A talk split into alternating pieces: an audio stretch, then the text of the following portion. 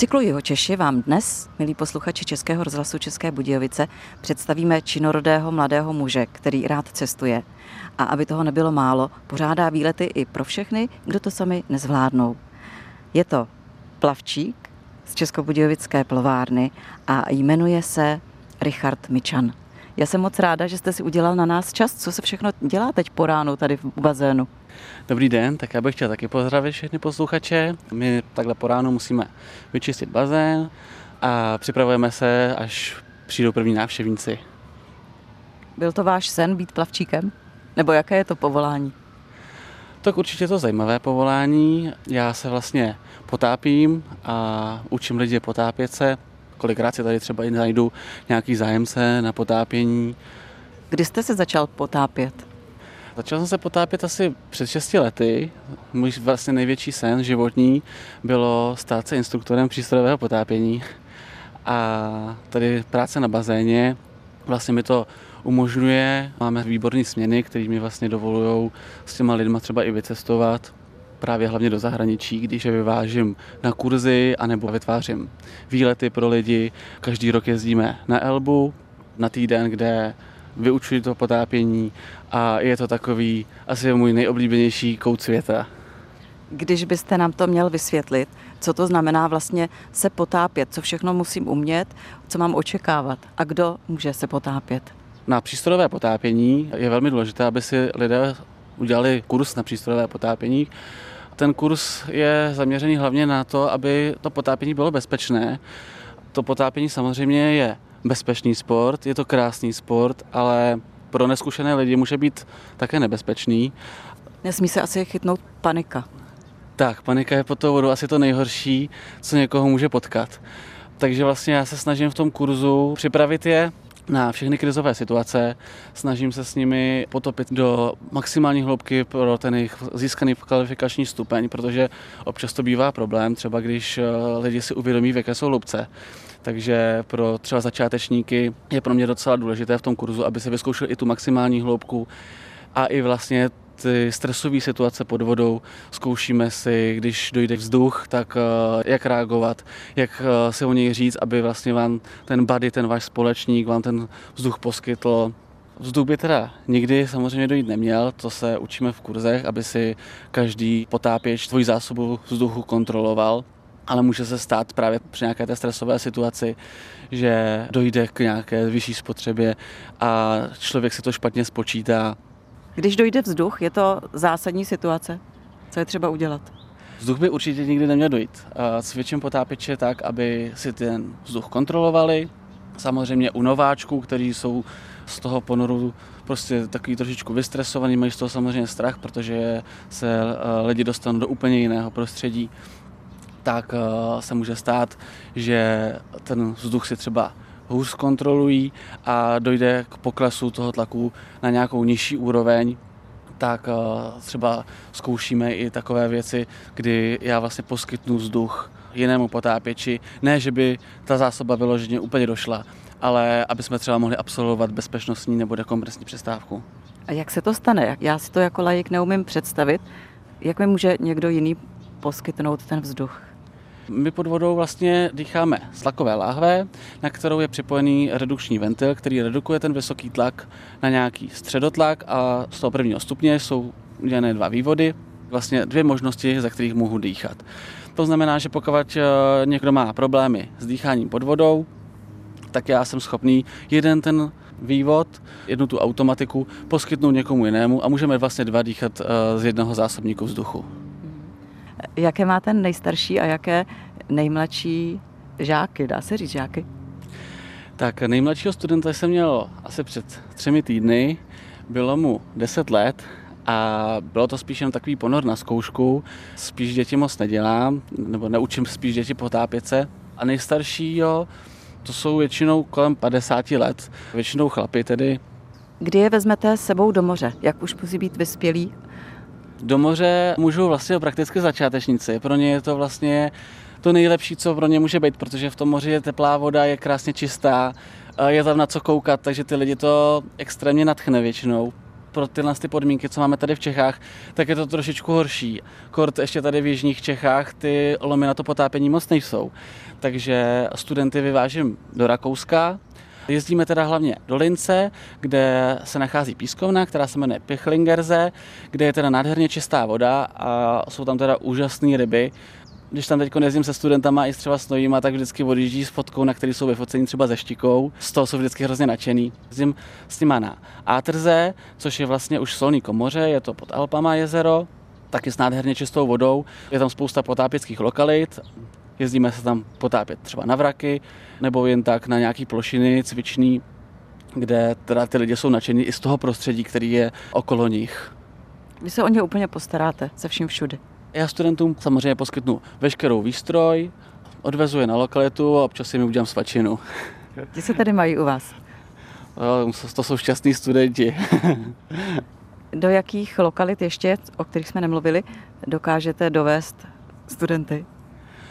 Tak eh, na podzim, jak jsem už o tom povídal, jezdíme na Elbu, což je vlastně ostrov na severu Itálie, kde vlastně ty lidi se zkouší potápět se i v moři a je to poměrně blízko, dojedeme tam autem, je to asi tisíc kilometrů, takže jedeme tam zhruba 12 hodin a ty lidi jsou vždycky extrémně nadšení.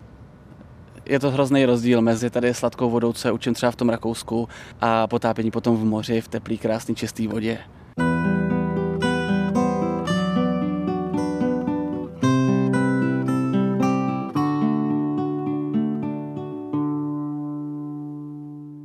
Kde všude vy osobně už jste byl? No tak já projíždím hlavně Evropu. Nejdál jsem byl teda asi za potápěním na Islandu, což teda je nádherná země, hrozně mě překvapila. Jeli jsme tam kvůli potápění na Silfře, což je vlastně průrva mezi dvěma litosférickými deskama, severoamerickou a euroazijskou, kde se říká, že je jedna z nejčistších vod na světě. Ta voda je filtrovaná přes lávové horniny ten ponor je teda poměrně dost drahý. Island sám o sobě je velmi drahá země. Ten ponor byl teda ale naprosto úžasný, byl to jeden z mých nejkrásnějších ponorů a i ta země mě hrozně oslovila. Vůbec jsem to nečekal, protože nemám rád zimu, mám rád krásný teplý počasí a tak jsem si říkal, Island, no, když jsme tam přilítali, tak zasněžený samozřejmě, že ty hory, tak jsem si říkal, ježiš, kam jsem to přiletěl ale ten Island je naprosto nádherná země. Pak jsme tam nakonec i cestovali chviličku, takže jsme viděli všechny ty gejzíry.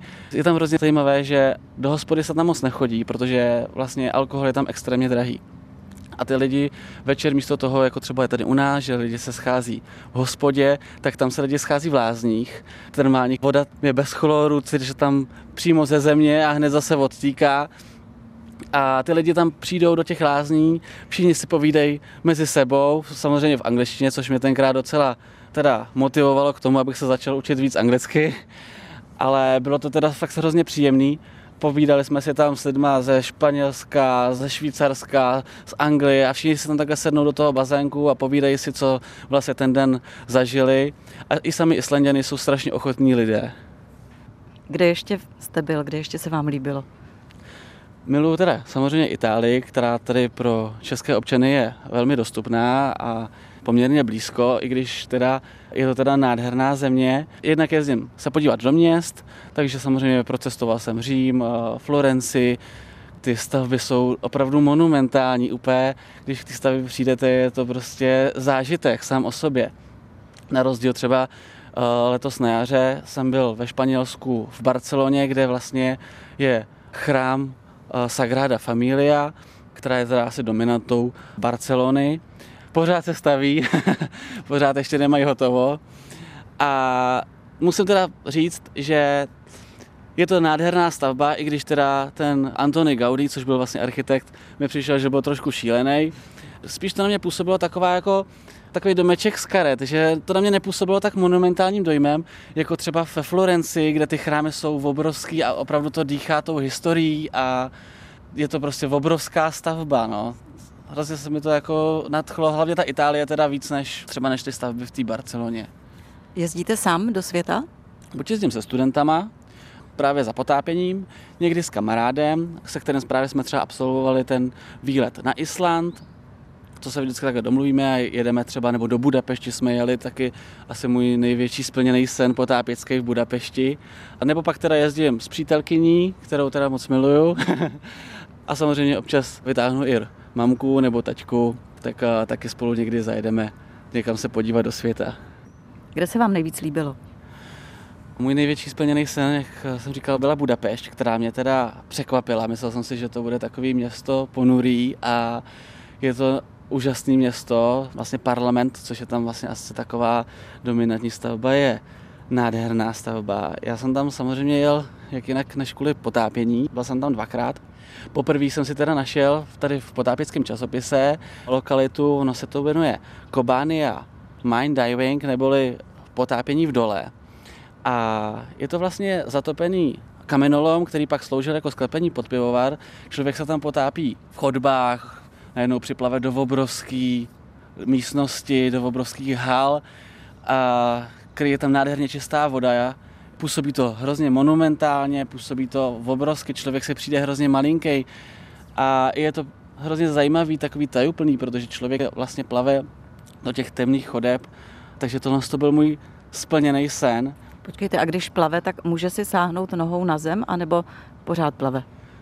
Jo, samozřejmě, tak eh, ta chodba má normálně strop, podlahu, takže samozřejmě člověk se může dotknout, ale je to docela nebezpečný přibližovat se právě buď k zemi, nebo ke stěnám, protože se můžou zvířit sedimenty a může dojít ke zhoršení viditelnosti, což v těch eh, uzavřených prostorách může být takový rizikový faktor. Klaustrofobie. Klaustrofobie, já teda paradoxně klaustrofobii mám, jo. ale tohle z toho potápění v uzavřených prostorech mi vůbec nevadí.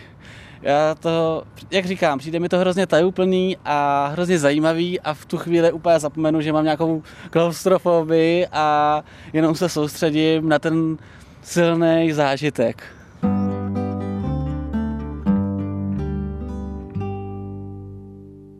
Co máte připravenou na tu letošní sezonu? Teď bychom chtěli s přítelkyní na nějaký last minute vyrazit. Mně by se hrozně líbil Egypt, ale uvidíme, na co budeme mít štěstí. Pak teda samozřejmě Rakousko, do kterého jezdím čtyřikrát týdně, ale pokud se mi to poštěstí, třeba i s kamarádama, jest nejenom se studentama, tak navštívit uh, nějaký jezera, které jsou dál od českých hranic. A moje nejoblíbenější jezero v Rakousku je Gosauze, který leží přímo pod Dachsteinem, takže na podzim nádherná podívaná, kdy člověk se potápí a vykoukne na hladinu a kouká na zasněžený Dachstein. Ale jinak eh, je tam spousta jezer, na kterých jsem se nikdy potápět nebyl. Samaragdenze nebo nějaký ještě ty jižnější jezera. Takže určitě bych to letos chtěl vyzkoušet. A na podzim zase plánuju tu Elbu, na kterou jezdíme teda každoročně se studentama. Jezdí s vámi i starší lidé, třeba i důchodci? Tak eh, ten můj vlastně největší parťák na potápění, tomu je asi 56 let a jinak samozřejmě ještě máme jednoho pána na potápění, který mu je 80 let a takhle vyrážíme všichni na Elbu. Ty starší studenti anebo starší uh, osoby, kteří se s námi jezdí potápět, tak většinou už vyhledávají takový klidnější ponory, takže takový moře z pláže, potápění nebo i v tom Rakousku, ale už ne jako nějaký dlouhý výjezdy lodí, nebo do Egypta, když se jede, tak eh, potápění z pláže pro ty starší lidi je strašně zajímavý, není to nic náročného, většinou se, když jsou lidi starší, tak eh, ty mladší vlastně ročníky samozřejmě ochotný jim pomoct i s těžkou výstrojí do vody. Ta výstroj začne být vodou nadlehčována a ve vodě už přístroj není tak těžký.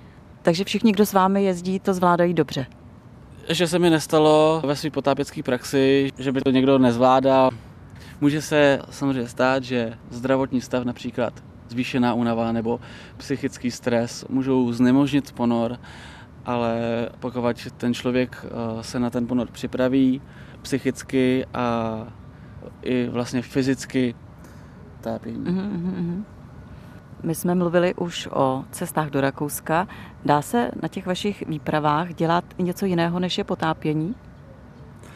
My jezdíme v Alpách, eh, hlavně na Atrze, do oblasti Solní komory, kde se nachází i spousta ferat, což je vlastně taková forma horolezení, když to tak řeknu, tak uh, samozřejmě tyhle ty feraty jsem navštívil, je to zážitek, fyzicky dost náročný. Kromě ferat uh, se u Atrze taky nachází uh, jedna trasa na canyoning. Canyoning je vlastně sport, kdy člověk jde potokem nebo řekou, na které se nachází vodopády a ty vodopády se skáčou, takže je to taky takový adrenalinový zážitek. Ale kdo nechce, nemusí. No, jak už se do té řeky vleze, tak už většinou není cesta na zpátek. Jinak samozřejmě v těch Alpách vysokohorská turistika, jsou tam kratší výlety, co bych doporučil pro lidi, kteří chodí méně, ale chtěli by vidět něco z té solní komory, tak pokud se vyjede na Langbádze, je tam vlastně parkoviště a je tam okruh mezi Vorder a Langbáze, což je vlastně nižší jezero k Hinterera Langbáze, což je jezero, který je položený trošičku výš. Ten eh, výlet není nějak eh, dlouhý a jde se po perfektní cestě, takže i pro ženy s kočárkem nebo i pro starší lidi eh, je to krásný výlet, který bych určitě doporučil všem posluchačům. Ještě se zeptám, co vám osobně dává cestování? Já hrozně rád poznávám nová místa, nové lidi. Pro mě je to po každý zážitek. Ještě se mi nestalo v životě, že bych přijel někam do nějaké eh, jiné země nebo na nějaké cizí místo a byl bych z toho zklamaný. Jediný, kde jsem smutný, je většinou, když se vracím z dovolený na zpátek. Já vám moc děkuji za povídání, přeju, ať všechny vaše cesty mají zdárné konce a ať je vám všude tam, kam přijedete hezky, ať už budete sám, anebo s přáteli či klienty. Moc vám děkuji, to samé přeju i já vám a posluchačům.